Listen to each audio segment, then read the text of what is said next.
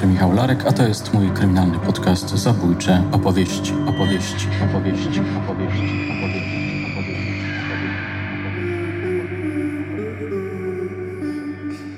Przeciwko karze śmierci. Szczególnym okrucieństwem skazany był przecież Tomek Komenda. Pan Komenda, jestem przekonany, że gdyby była kara śmierci, wtedy to by taką otrzymał. Byśmy nie mieli tej sytuacji. To dla mnie ten jeden przykład jest wystarczający dla wszystkich ewentualnych kar śmierci. To jedno życie dla mnie już byłoby warte na przykład. Ja tak uważam. Jeżeli ktoś uważa, że to życie nie było tyle warte, to niech do niego zadzwoni i mu to powie. Że lepiej jak była kara śmierci, no pan by nie żył, ale spokojnie, bo by inni też nie żyli, więc nie ma problemu.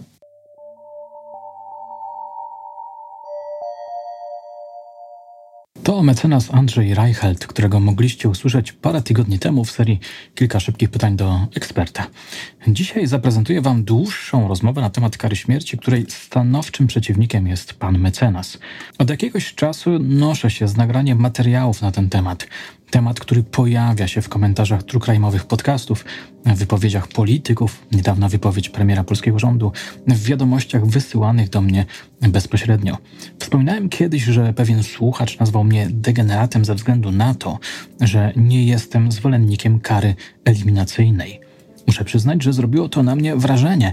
Kim musi być człowiek, który nazywa degeneratami tych, którzy sprzeciwiają się zabijaniu innych w świetle prawa?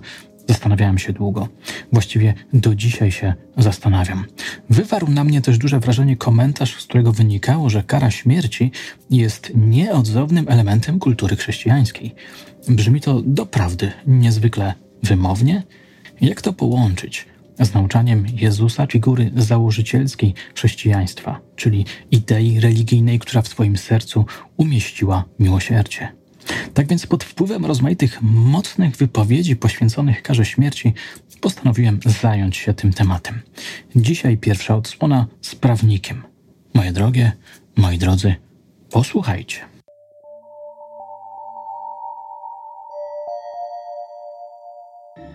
Jakie jest twoje, jako adwokata, podejście do kary w ogóle? Kara ma dwa podstawowe elementy i to nas uczą. Każdy student o tym na pewno pamięta, czyli student prawa, no bo studenci nie muszą się takich banialuków uczyć.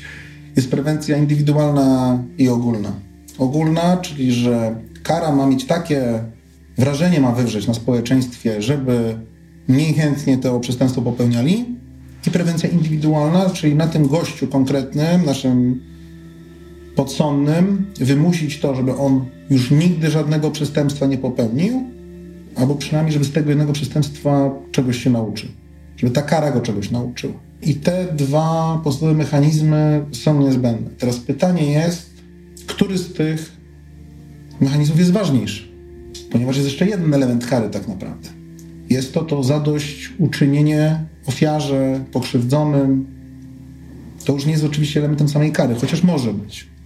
No przecież rodzina, jakieś ofiary na przykład wypadku śmiertelnego, dajmy na to, oni też oni oczekują jakiejś satysfakcji. To jest jeszcze wtedy inny ten wymiar tej samej kary per se.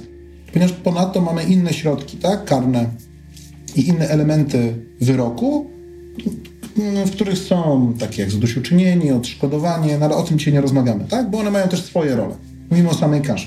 Czyli kara jest niezbędnym elementem systemu. Kara przede wszystkim musi być nieuchronna, żeby była skuteczna. Po drugie, musi być ona jak najszybciej wymierzona. I niestety te dwa ostatnie elementy, o których powiedziałem, mocno u nas kuleją. Kwestia nieuchronności tej kary u nas może nie tyle kuleje, ponieważ faktycznie ludzie naprawdę ostatecznie te kary odbywają. Tylko u nas to trwa wszystko tak długo, że jeżeli postępowanie potrafi trwać 2, 3, 4, 5 lat, mówię o wieloosobowych, trudnych, skomplikowanych sprawach, i na samym końcu ktoś ma się dowiedzieć, że nagle ma odsiedzieć 6 lat, to chcę zauważyć, że matematycznie to wygląda tak. Gość jak ma 30 lat, popełnia przestępstwo, jak ma 35, to zaczyna ją odbywać, ma 41, jak on kończy odbywać. On jak zaczyna odbywać, kończy odbywać karę, to on już nie do końca pamięta w ogóle, co on zrobił. Niech każdy z was sobie przypomni, co zrobił 10 lat temu. No tak konkretnie, nie że skończył szkołę, ale konkretnie. Mało kto to pamięta. No tak. Dlatego kara musi być szybka i nieuchronna. No o szybkości już mówiłem, jest on też związany z tą nieuchronnością, która w końcu u nas funkcjonuje, ale czasem ją ludzie odraczają z różnych powodów. To jest błąd.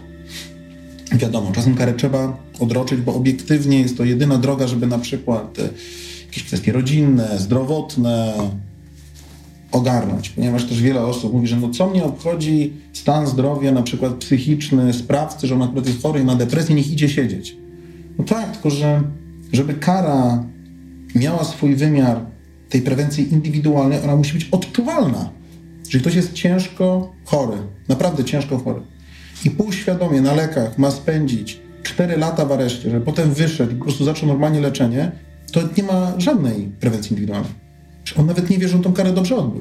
Bardzo łatwo jest generalnie o karze, jak się mówi, to ocenia się bardzo zero-jedynkowo. Co to są 3 lata? No to ja zapraszam kogokolwiek do aresztu na 3 dni. Bardzo łatwo się mówi, że kary są krótkie, że kary są niskie. Ale naprawdę chciałbym, żeby ktoś poszedł za mur i dopiero wtedy to skomentował.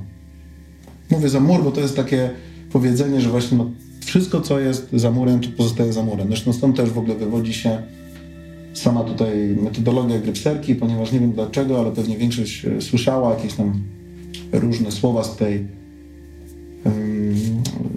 subkultury więziennej. Niektóre przeszły miękko do naszego codziennego języka. Niektóre nawet nie wiecie, że z tego języka się wywodzą, ale obiecuję wam, że są. Jest to dowód tylko na to, że on nie był że w więzieniach wcale nie jest aż tak szczelnie, ponieważ co do zasady ten język powinien być używany tylko w więzieniu. No, ale on gdzieś tam wypływa. No to też wypływa przez to, że korzystają z niego częściowo również doprowadzający, służba więzienna. No ale trochę to była dywagacja z drugiej strony, troszeczkę może nie dzisiaj o tym rozmawiamy. W każdym razie kary są konieczne. Jednak wymiar kary i wymierzenie jej tak, żeby ona była sprawiedliwa, wcale nie jest takie proste moim zdaniem. Ja sam ponad dekadę mam już doświadczenia z postępowaniem karnymi, ale gdyby ktoś mi zadał dzisiaj pytanie: Andrzej, czy ty mógłbyś wydać wyrok karny? Nie mógłbym. Nie czułbym się na siłę, żeby kogoś ukarać, żeby wymierzyć karę. A nasz system prawny pozwala, żeby ludzie 8 lat młodsi ode mnie już mogli w niektórych sprawach orzekać kary. Czy to dobrze, czy to źle, to już pozostawię to może bez większego komentarza. Częściowo już odpowiedziałeś na pytanie, które chciałem ci teraz zadać o praktykę karania w Polsce, ale może jeszcze coś byś na ten temat dodał. U nas praktyka jest przede wszystkim niespójna. To znaczy, że w różnych sądach, a nawet w tym samym sądzie u różnych sędziów, kary mogą być całkowicie różne, dokładnie za to samo przestępstwo popełnione przez tego samego człowieka. To jest problem i to nie jest problem. Jeden rabin powie tak, drugi rabin powie nie. Dlaczego? Ponieważ wiadomo, że problem to nie jest dlatego, że jest to niezawisłość sędziowska. I to jest ważne, żeby element kary ostatecznie sędzia niezależnie sam wziął na barki ciężar tego, że ukara człowieka, czyli że on zdecyduje, jaka będzie kara wobec niego. To jest obowiązek, który na nim ciąży i on nie może być w żaden sposób wymuszony. Ale z drugiej strony ta jakaś tam konsekwencja w tych podobieństwach przestępstw, a potem w karach powinna też moim zdaniem być, ponieważ to wpływa na prewencję ogólną. No bo jeżeli wszyscy wiemy na przykład, że za jakieś przestępstwo można dostać między 2 lata a 12 lat, ale tak naprawdę w praktyce widzimy, że nikt nie dostaje więcej niż 6, a czasem nawet dostaje się 2 lata, albo czasem rok, za bardzo podobny stan faktyczny, bo tylko o takiej sytuacji oczywiście mówimy, no bo stany faktyczne potrafią być na tyle różne, że te widełki, jak my to mówimy w karze, no one są do tego, żeby być wykorzystywane. To potem osoba trzecia ma wrażenie, że to ja już nie wiem w tej Polsce, jak to jest, to mnie tam za ten gwałt tutaj dostanę tyle, czy tyle, to tam co się tam będę przejmować i taki wiadomo, ruletka. Loteria. Ale gdyby na przykład była taka nawet niższa, ale konsekwentna, czyli na przykład byśmy wiedzieli, że w większości przypadków sprawca za pierwszym razem jakiegoś tam zachowania, na przykład rozboju, dostaje najczęściej między 2,5 a 4 lata, to są małe widyki. Aha, to czeka mnie taka odsiadka, jak za pierwszym razem gdzieś tutaj nabroję i sobie rozbój. I to wbrew pozorom, w mojej ocenie, lepiej by wpływało na tę prewencję generalną, niż jak jest taki rosół, że to ja już sam nie wiem, czego się spodziewać. To niech się dzieje, nie? To wam, prawnikom, obrońcom, utrudnia robotę? Na pewno utrudnia o tyle, że czujemy czasem taką... To nie jest utrudnienie, tylko czujemy taki niesmak, że to nie o to chyba chodzi do końca, nie? Znaczy to utrudnia. No praca jest dalej taka sama, tak? Staramy się przy pomocy narzędzi, którymi dysponujemy, wykazać takie okoliczności, które albo doprowadzą do uniewinnienia, jeżeli stoimy na stanowisku, że nasz klient jest niewinny, albo jeżeli wiemy, że jest winny i on też wie, że jest winny, no to dążymy do wymiaru kary, który będzie jak najbardziej sprawiedliwy. No oczywiście jako obrońcy zawsze staramy się o jak najniższy wymiar kary. No siłą rzeczy taką mamy rolę, ale gdzieś tymi różnymi dodatkowymi przesłankami staramy się do tej kary ostatecznie sprawiedliwej dążyć. Ponieważ przy karze musimy ocenić 3 elementy zachowania. Zachowanie przed popełnieniem przestępstwa, w trakcie popełnienia przestępstwa i po jego popełnieniu. Dopiero ocena tych 3 zachowań łącznie pozwala nam wyciągnąć z tego, jaka kara powinna być wymierzona wobec danej osoby. Mhm. Dlaczego przed, to co robił przed, jest ważne w orzekaniu kary? Ponieważ pokazuje nam to, zachowanie przed pokazuje nam generalnie, z jaką osobą mamy do czynienia. Czyli też na ile tak naprawdę ona jest zdemoralizowana. Albo na ile w ogóle ona zdemoralizowana nie jest. Drugie, czyli samo zachowanie, pokazuje nam ten ładunek zła, który był w tym jego zachowaniu. Czyli na ile musi faktycznie być ukarane samo zachowanie. Na ile ono wymaga potępienia. No, a potem zachowanie po pokazuje nam znowu ten element, na ile jest ktoś jednostką zdemoralizowaną bądź nie.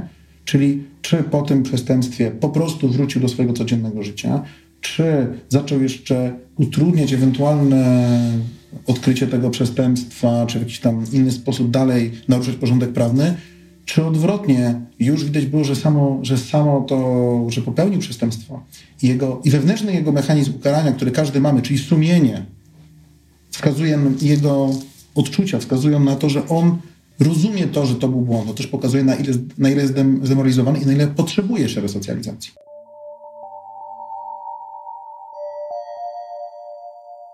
Zaprosiłem Cię tutaj tak naprawdę na to spotkanie, na rozmowę z powodu kary śmierci, która dzisiaj, mam wrażenie, wraca do łask przynajmniej ludzi niezwiązanych z wymiarem sprawiedliwości zawodowo. Mhm. Coraz częściej można zobaczyć, usłyszeć, przeczytać komentarze, których treść polega na nawoływaniu do powrotu do kary śmierci, żeby poprzestać na takich delikatnych sformułowaniach. Po prostu kara śmierci wraca do łask, mam wrażenie, w społeczeństwie. Kiedy myśmy jakiś czas temu rozmawiali ze sobą, powiedziałeś, czy zasugerowałeś, że jesteś przeciwko karze śmierci. I chciałem Cię zapytać, no jak to wygląda z Twojej perspektywy? Rozumiem, że rzeczywiście jesteś przeciwko karze śmierci. Tak, jestem przeciwnikiem kary śmierci. Co więcej, co do tego, że wraca do łask w społeczeństwie, to nie ma to większego znaczenia, ponieważ podpisaliśmy międzynarodowe traktaty jako Polska, więc kara śmierci nie wróci już Czyli nie może wrócić, jak długo Polska w tych układach międzynarodowych będzie funkcjonować. Ja myślę, że wszystkim wam się podobają drogi, jak nie jeździcie, i szkoły, do których chodzą wasze dzieci, które minimalnie wyglądają lepiej niż ja je jeszcze pamiętam. Więc myślę, że tak naprawdę jest to gdzieś tam szczepicie piany, ale oczywiście rozumiem, że problem gdzieś pojawił, ale ja jestem całkowitym przeciwnikiem kary śmierci z wielu powodów. I filozoficzny, i też technicznie nie za bardzo widzę, co ona miałaby tak naprawdę dać. To rozłóżmy twoją filozofię na temat kary śmierci. Przede wszystkim, dlaczego jesteś przeciwko karze śmierci? Jest kilka elementów. Może zaczniemy od kwestii czysto technicznej. Jest to jedyna kara, która jest całkowita, ostateczna i przede wszystkim nieodwracalna w żaden sposób. I usunięcie kogoś całkowicie z społeczeństwa poprzez jego śmierć, nie do końca rozumiem, jakie wiąże ze sobą korzyści. Poza oczywiście satysfakcją, ale satysfakcję też niektórzy mają z innych rzeczy, dużo brzydszych, albo też dużo ładniejszych, i nie wydaje mi się, żeby to był wystarczający element.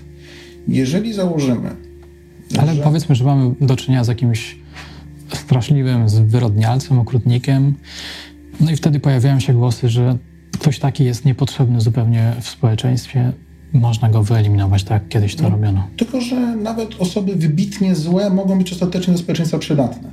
Trzeba tylko na to spojrzeć w odpowiedni sposób. Jeżeli mamy jakiegoś zwyrodnialca, grzesznika, takiego naprawdę ohydną postać, to przecież analizując jego zachowanie, możemy w przyszłości postarać się znaleźć pewne schematy, żeby kiedyś taką osobę wyłapać wcześniej. Czyli to nam da ewentualnie szansę, chociaż nie musi nawet się spędzić, szansę na to, że uratujemy może jedno życie więcej. Jedynym warunkiem jest jednego nie usuwać. Moim zdaniem bilans jest prosty. Bo z tego, co ja pamiętam, to życie jest bezcenne, przynajmniej według większości osób, które w ogóle karę śmierci jednocześnie popierają, co też dla mnie jest troszeczkę dziwne, ale to nieważne. Więc reasumując, ja nie rozumiem, co musi kierować kim, żeby pragnął śmierci drugiego człowieka. Wiadomo, że są osoby, które trzeba wyeliminować ze społeczeństwa w sposób absolutny. Ale mamy ku temu narzędzie. Jest to bezwzględna, dożywotnia kara pozbawienia wolności, którą można prowadzić w taki sposób, że on będzie nawet odizolowany od innych współwięźniów. I można wtedy powiedzieć, no halo Andrzej, ale to będzie kosztować pieniądze. Ile to będzie kosztować tych pieniędzy? Ile to będzie kosztować pieniędzy na tle skarbu państwa i budżetu jako takiego? Bo żyjemy w społeczeństwie i w systemie, który wielokrotnie przepłaca za wszystko. Jeżeli mamy przepłacić drobną dla budżetu, tak naprawdę w tle budżetu kwotę za to, żeby jedno życie dalej istniało i co ewentualnie może przynieść korzyść, ale nie musi. Ja nie mówię, że to zawsze przyniesie korzyść. Oczywiście można powiedzieć w ogóle idealistycznie, że kto wie, czy osoba odbywająca dożywocie w trakcie resocjalizacji odkryje pasję do matematyki i może wymyśli kolejne jakieś działania, czy kolejne jakieś teorie matematyczne. To też jest teoretycznie możliwe. Ja nawet już nie będę wchodzić w tak daleką filozofię, tylko jest jeszcze jedna podstawowa rzecz. Kiedy chcemy postawić granicę, kiedy jest konieczna kara śmierci, a kiedy nie? Kiedy jest wyrodniany, z którego wina nie podlega żadnej wątpliwościom. Ja przypominam, że w Stanach były takie kary śmierci wykonywane. Na przykład nad 14-letnim czarnoskórym, który miał rzekomo zabić swoją sąsiadkę. Odebrano życie 14-latka. Potem przyznał się prawdziwy kat. I co teraz? No, pomyłka zdarza się. No dobrze, tylko ta pomyłka ile jest warta? Skoro liczymy to w pieniądzach, ile warta jest ta pomyłka? 10 tysięcy, 5, 20, 80, 100, 1 rok pozbawienia wolności, 2, 10, 50, 4 osadzonych czy 1 osadzonego. Ile warte jest jedno odebranie życia bezpodstawne, błędne? Bo na przykład wszyscy pieli z zachwytu, jak to nasz wymiar sprawiedliwości w końcu się ogarnął i 2 gości, którzy mieli dożywocie, wypuścił. A wiesz, jaką karę oni by otrzymali, była kara śmierci? Karę śmierci. I nie byłoby już przywrócenia ich do społeczeństwa i próba jakoś naprawienia tej szkody, że oni przebywali w odosobnieniu tak dużo czasu. Nie byłoby na to nawet przestrzeni. Można było tylko później rzucić kwiat na ich grób. A co mamy z drugiej strony? Konieczność zapłaty za to, że ktoś przebywa w izolacji, w jednostce penitencjarnej.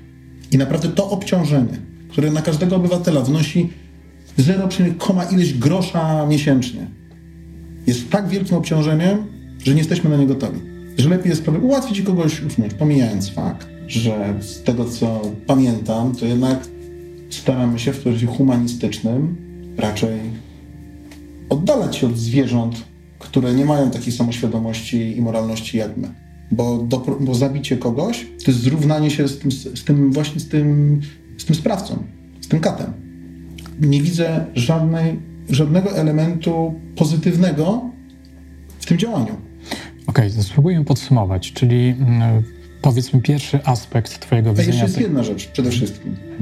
Ta kara jest ostatecznie, jeżeli chodzi o prewencję, indywidualną, jak zaznaczyłem, jest ona nieskuteczna. Jeżeli jest skuteczna, ale jest minimalne ryzyko, że ona pociągnie więcej problemów niż korzyści i możemy ją łatwo zastąpić inną karą. Co już robimy? Czyli jeżeli chodzi o prewencję indywidualną, nie ma ona żadnej korzyści. Jeżeli chodzi o prewencję generalną, ona też nie przynosi żadnej korzyści. Ponieważ są kraje, gdzie są kary śmierci za pewne konkretne zachowania. Te zachowania dalej się powtarzają. Więc ja nie do końca rozumiem, właśnie, gdzie jest tutaj ta korzyść. Co więcej, chcę zauważyć, że w niektórych krajach kara śmierci jest na przykład za homoseksualizm, za inne takie zachowania generalnie społeczne i one też tam się powtarzają. Czyli to nie jest tylko tak, że kara śmierci ma odgonić tylko tych sprawców, co mają dokonać najbardziej strasznych zbrodni i ich nie robią. Tylko kary śmierci mogą być za dużo mniejsze przewinienia w niektórych krajach. I te przewinienia dalej się powtarzają. To nie ma żadnej podstawy ku temu, to nic nie daje. A zapoznawałeś się z jakimiś badaniami, z których jednoznacznie wynika? Badania na ten temat były robione wielokrotnie. Ja miałem szczęście z nich też korzystać jeszcze, jak byłem na studiach. To są opracowania z różnych lat. Bardzo dużo pamiętam, że z nich potem znalazłem na Amnesty International. Oni tam dużo opracowują tego typu programów. No i cały czas powtarza się ten sam schemat. Nie ma żadnej naukowej podstawy. Jest tylko jeden dowód na to, że kara śmierci wpływa pozytywnie na ogólne zachowanie społeczeństwa. Dowód anegdotyczny, który nie jest dowodem, bo każdy myśli tak. Ja, gdybym wiedział, że za to jest zabójstwo, to bym nie zabił. Aha, bo każdy inny to normalnie to biega z siekierką i wszystkich katuje w Polsce. Ile mamy zabójstw w ogóle w Polsce statystycznie? Per capita. Porównajmy to do jakiegokolwiek innego kraju, gdzie jest kara śmierci za to zachowanie. No nie widzę, żeby to u nas wyglądało jakoś bardzo niekorzystnie. Ale sprawdzałeś to, tak? Tak, tak. Oczywiście to są opracowania. Teraz nie pamiętam numerów, więc mówić o cyfrach, tak? Czyli uporządkowując, po pierwsze, powiedzmy, jest taki aspekt filozoficzny, jesteś po prostu przeciwko zabijaniu. Oczywiście. Druga rzecz, zawsze można domniemywać, że ten, kogo skazaliśmy na śmierć, jest niewinny. I wtedy okazuje się, że zabiliśmy niewinnego, co jest nie do wybaczenia. Jest nieodwracalne. Jest nieodwracalne i nie do wybaczenia. To jest coś okropnego, coś strasznego, na co nie możemy sobie pozwolić. Systemowo możemy sobie to pozwolić, dokładnie. No i trzecia rzecz, prewencja, kara śmierci nie odstrasza przyszłych zabójców. Dokładnie. Z czego co do trzeciego elementu są opracowania naukowe. Niestety nie mogę ich w tej chwili zacytować, ale jest to chyba, że coś się zmieniło w ostatni rok, ale wątpię. Sytuacja jest o tyle ciekawa, że nawet politycy rządzący zaczynają mówić, że należy wrócić do kary śmierci. No tylko, że tak jak mówię, nie bardzo wiem, jak oni chcą to zrobić. No jak na przykład wystąpimy z Unii Europejskiej?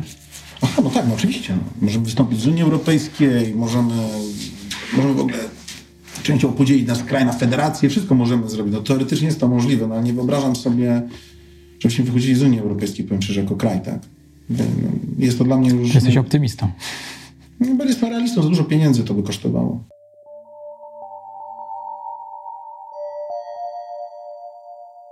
To w takim razie jaką karą zastąpić karę śmierci? Ona już istnieje. Jest to bezwzględna kara pozbawienia wolności dożywotnia. Mhm.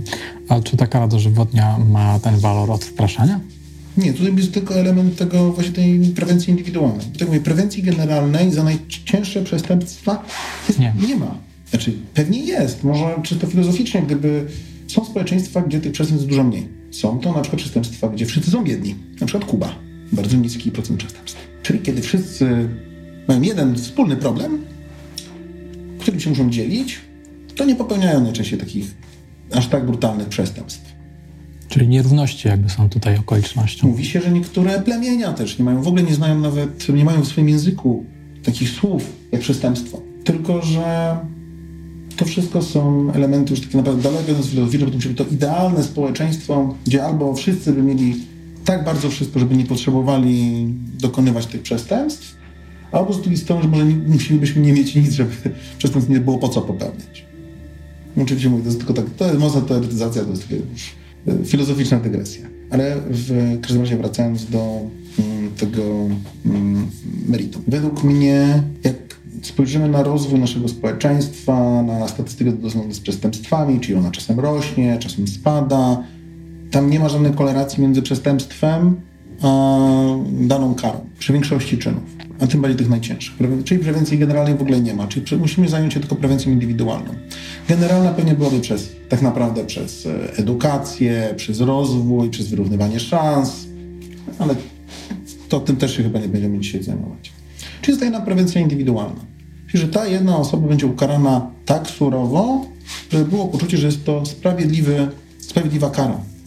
Dożywotnie pozbawienie wolności, w mojej ocenie, jest wystarczające. Ponieważ po pierwsze, de facto jest całkowicie wyeliminowanie ze społeczeństwa danej jednostki, czyli tutaj potencjalnie różni się to w ogóle od śmierci, ale w razie, gdyby ta konkretna jednostka w trakcie swojego życia miała jeszcze dokonać jakichkolwiek zmian pozytywnych, bo wpływ na cokolwiek pozytywnie jest to jeszcze teoretycznie możliwe, i jeżeli się okaże, że dokonaliśmy błędu, to my możemy ten błąd jeszcze naprawić. Oczywiście znowu można wrócić do tego, ale są tak daleko idące oczywiste przestępstwa, dobrze, ale jak mamy w postępowaniu karnym, w prawie karnym, jak mamy tak opisać abstrakcyjne przestępstwo? Ponieważ kodeks karny nie działa kazuistycznie, działa abstrakcyjnie, tak? I na tym generalnym skrócie polega postępowanie karne. Że ze stanu faktycznego dochodzimy do przepisów. No i nie możemy psuć naszego kodeksu karnego, że na przykład piszemy, ale jeżeli ktoś zabił 4 osoby w ten sposób, że jest nagranie, jak ich katuje siekierką, to wtedy kara śmierci. Bo jak postawić tę granicę? już pomijając pozostałe, które zachowania i jak bardzo szczegółowo miały być opisane szczególnym okrucieństwem. Dobrze, szczególne okrucieństwo też nic nie oznacza. Szczególnym okrucieństwem wskazany był przecież Tomek Komenda. Pan Komenda, jestem przekonany, że gdyby była kara śmierci, wtedy to by taką otrzymał. Byśmy nie mieli tej sytuacji. To dla mnie ten jeden przykład jest wystarczający dla wszystkich ewentualnych kar śmierci. To jedno życie dla mnie już byłoby warte, na przykład. Ja tak uważam. Jeżeli ktoś uważa, że to życie nie było tyle warte, to niech do niego zadzwoni i mu to powie. Że lepiej jak była kara śmierci, no pan by nie żył, ale spokojnie, bo by inni też nie żyli, więc nie ma problemu. Pomijając wszystkie inne aspekty, naprawdę. Ten jeden przeważa nad wszystkimi innymi. Z moimi argumentami można się nie zgodzić. No, może dla kogoś właśnie to ryzyko jest warte świeczki, tak? Jak ktoś twierdzi, że to... Tylko ja tego po prostu naprawdę nie widzę. Mieczysław Szereg, którego książka leży tutaj przed nami, pisał, że lud kieruje się bardzo często w takich sporach, w takich dyskusjach rozhuśtanymi emocjami. I w sumie ta sprawiedliwość sprowadza się do zemsty. Chcemy pomścić cudze krzywdy, ból i tak dalej, i tak dalej. Bardzo ta myśl do mnie przemawia. Czyli jakby ta kara śmierci była... To jest element zemsty. To jest bardzo prawdopodobne, że to się głównie właśnie na tym opiera. To ma dla mnie sens, że osoby z zewnątrz... Bo zemsta jest taką emocją, myślę, do czego wiele osób, kiedy dąży w ten taki zapalczywy sposób, tylko większość osób tej zemsty dokonało, twierdzi, że ona nic nie zmienia. Przynajmniej tak filozofowie do tego podchodzą. Ja się nad nikim nie mściłem, więc trudno, żebym do tego podchodził jako z moich własnych doświadczeń. Ale ten element zemsty ma dla mnie sens. Zresztą często jest tak, że ofiary, pokrzywdzeni, rodziny ofiar, oni właśnie chcą tej zemsty. Oni by chcieli też, żeby była ta kara śmierci. Ja to naprawdę, ja to rozumiem. To nie jest tak, że ja uważam, że to oni są degeneratami, bo chcą czyjejś śmierci, tak? Bo chcą tej zemsty. To, że tego nie rozumiem, nie znaczy, że ja tego sam nie chcę, że tego nie potrafię gdzieś tam zrozumieć. Gdzieś w jakiś sposób empatyczny poszerzyć swoje spektrum i zrozumieć, że jeżeli komuś odebrano coś, co jest dla niego najdroższe albo najważniejsze w życiu, to nie widzi on za bardzo przestrzeni dla tej osoby, która to odebrała, żeby ona nie odczuła przynajmniej tego samego, tak? No, uznajemy, że najdroższe, co każdy ma w życiu, to jest własne życie. A gdybyś zrobił taki eksperyment myślowy, dość makabryczny, no ale na potrzeby tej rozmowy może ciekawy, gdybyś zrobił ten eksperyment myślowy i postawił się w roli ofiary, która straciła w bardzo brutalny sposób kogoś, kogo kocha ponad życie, też byś był przeciwko karze śmierci konsekwentnie? Też do bardzo ciekawego problemu, mianowicie ja może zacznę trochę inaczej, bo ten myślowy proces, który wykonałeś, ja dokonuję bardzo często w innej sytuacji. Aha. Kiedy w postępowaniach dotyczących IPN-owskich zbrodni słyszę te zarzuty wobec osób, które współpracowały, teraz oczywiście jest ich coraz mniej siłą rzeczy, sprawcy wymierają, ale słyszałem często takie argumenty, że w ogóle jak możesz podchodzić do takich spraw i bronić tych, co w zbrodniczym reżimie działali na rzecz aparatu bezpieczeństwa. Ja nawet nie potrafię zrobić takiego myślowego właśnie eksperymentu, czy ja gdybym był na jego miejscu, to czy bym nie poszedł do aparatu bezpieczeństwa tak naprawdę. Ponieważ uważam, że to są tak ekstremalne uczucia, że nie da się dokonać tego typu właśnie eksperymentu myślowego. Więc nie wiem, kto wie, czy gdybym nie odebrał mi kogoś najbliższego, to czy ja bym nie chciał tylko i wyłącznie właśnie tej zemsty, tej śmierci dla niego. Tylko z drugiej strony liczę na to, że po tym początkowym emocjonalnym przeżyciu, które pewnie trwałoby długo, jednak te racjonalne argumenty, o których mówiłem wcześniej, czyli moim zdaniem racjonalne, ostatecznie by mojej duszy nie uspokoiły przynajmniej trochę. Zresztą nawet jeżeli ja sam pragnąłbym czyjejś śmierci z uwagi na to, że on skrzywdził moich najbliższych, to dalej oznacza to, że argument za śmiercią to będzie tak zwany argument anegdotyczny, który argument w formie anegdoty, czy też własnego doświadczenia, nie jest próbą badawczą, która pozwala w sposób naukowy podjąć jakiekolwiek decyzję. Tak? To, że ja bym chciał, żeby ktoś inny umarł, to, że ofiary, których nawet jest tysiące w Polsce, chcą czyjejś śmierci, to dalej jest za niska próba, żeby dokonywać badania w tym zakresie. Czy jest to konieczne? Rozumiem. Moim zdaniem oczywiście. Kiedy mamy do czynienia z poważnymi przestępstwami, bada się poczytalność. Jak wygląda ta praktyka? Nawet nie w poważnych przestępstwach, w każdym przestępstwie tak naprawdę, jeżeli jest choćby cień wątpliwości co do poczytalności, trzeba ją zbadać.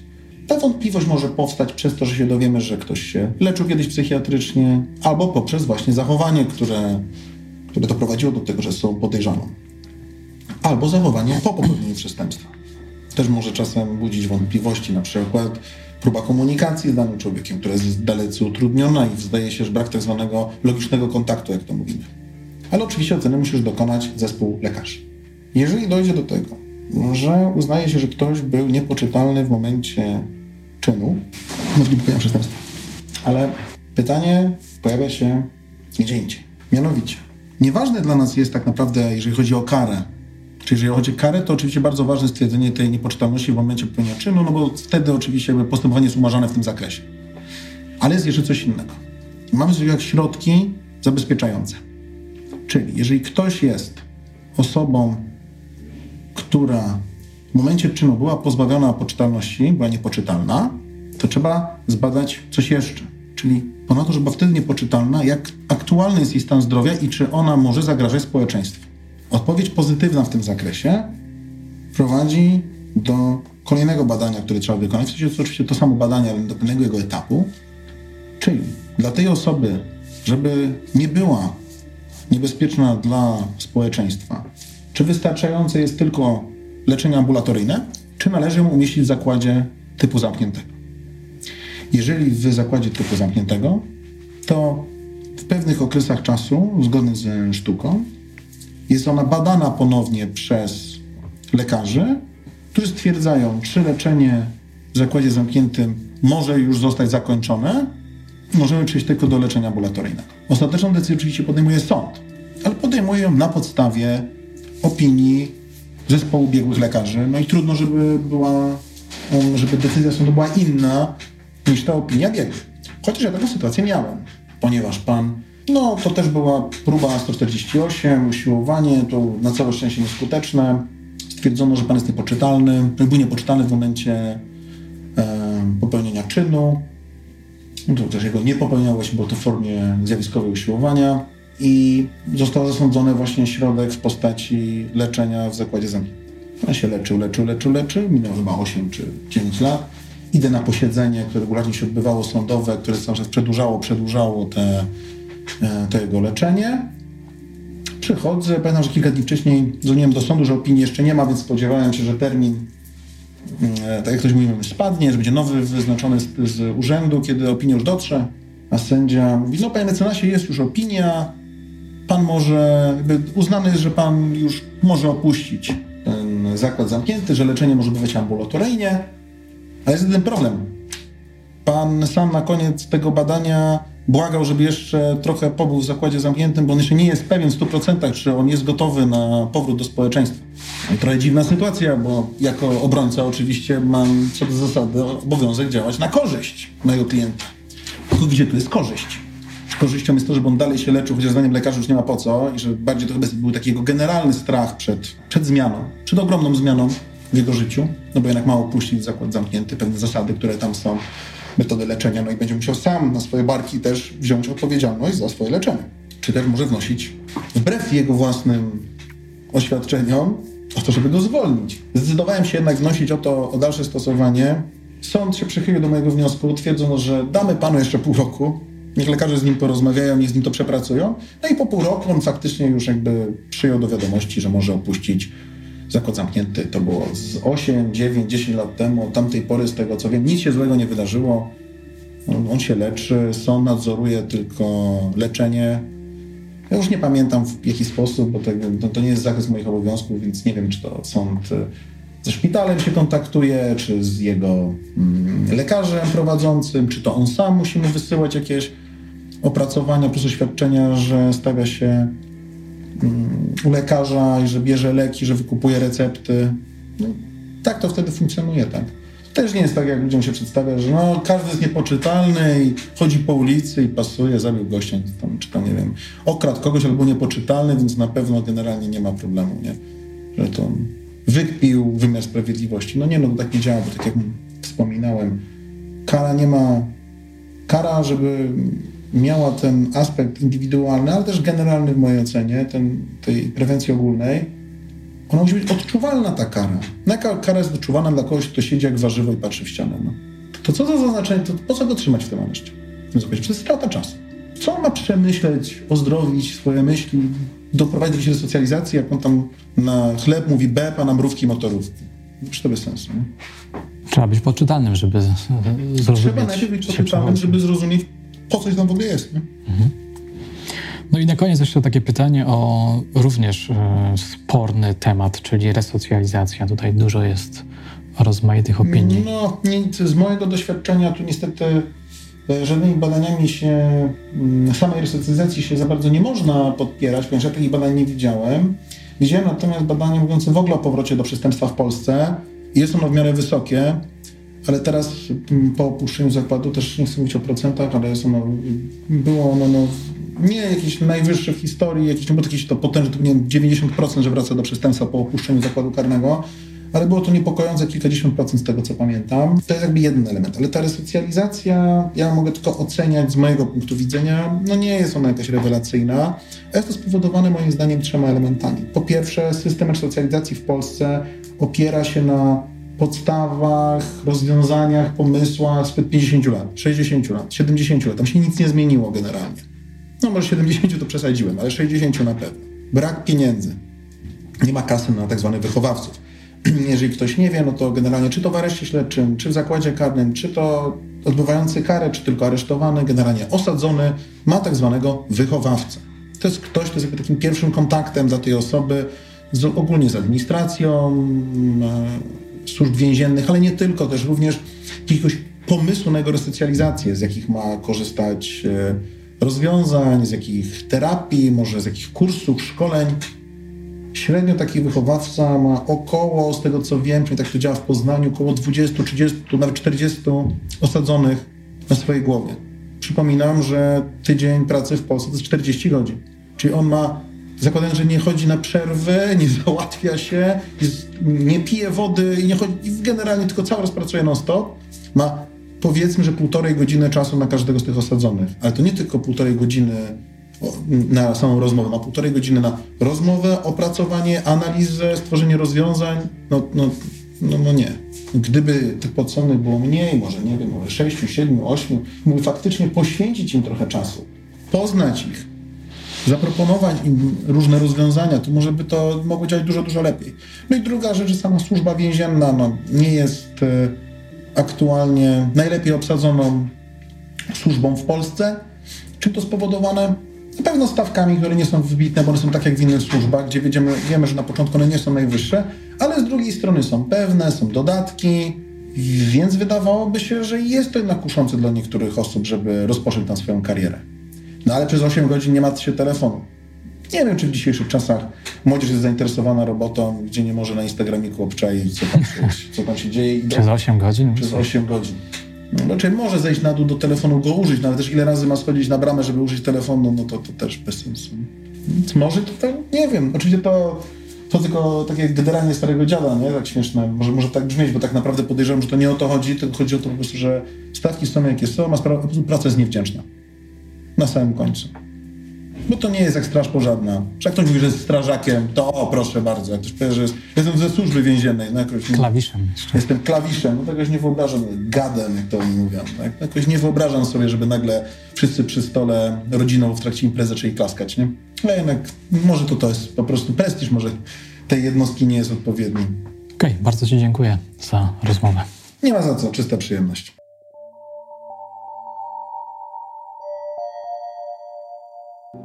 Z kłopotem z przestępcami nie jest tak jak z bólem głowy. Jeśli jeden proszek nie wystarczył, trzeba zastosować 2. Pisał Mieczysław Szereg w artykule pod tytułem Zemsta czy kara.